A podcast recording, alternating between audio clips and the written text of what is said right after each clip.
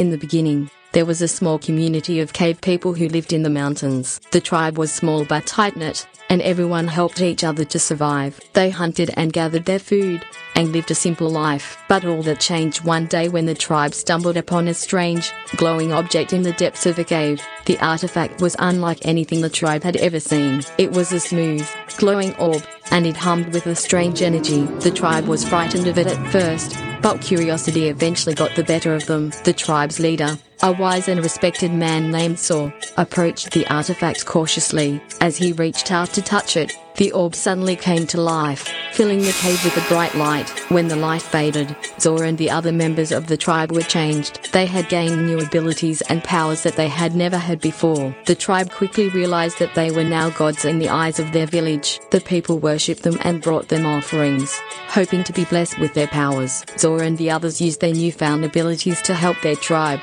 making their lives easier and more prosperous. They could control the weather, heal the sick, and perform other miracles. However, as time went on, the tribe began to realize that their powers came with unintended consequences. They had become arrogant and selfish, using their abilities to control the village and demand more and more offerings. The people became afraid of them, and the once tight-knit community began to fray. The conflict came to a head when a young girl from the village came to the tribe with a request. Her father was dying, and she asked for their help to save him. The tribe was hesitant at first, but Zor, who had not yet fallen under the sway of the artifact, decided to help. He used his powers to heal the man, but on doing so, he also realized the true extent of the artifact's power. The orb was not a gift from the gods, but a weapon created by an alien race. It had been left in the cave to be discovered, and its power was meant to be used to conquer and enslave other races. Zor knew that the artifact had to be destroyed, but he was not sure how to do it. He sought the help of the village's wise woman,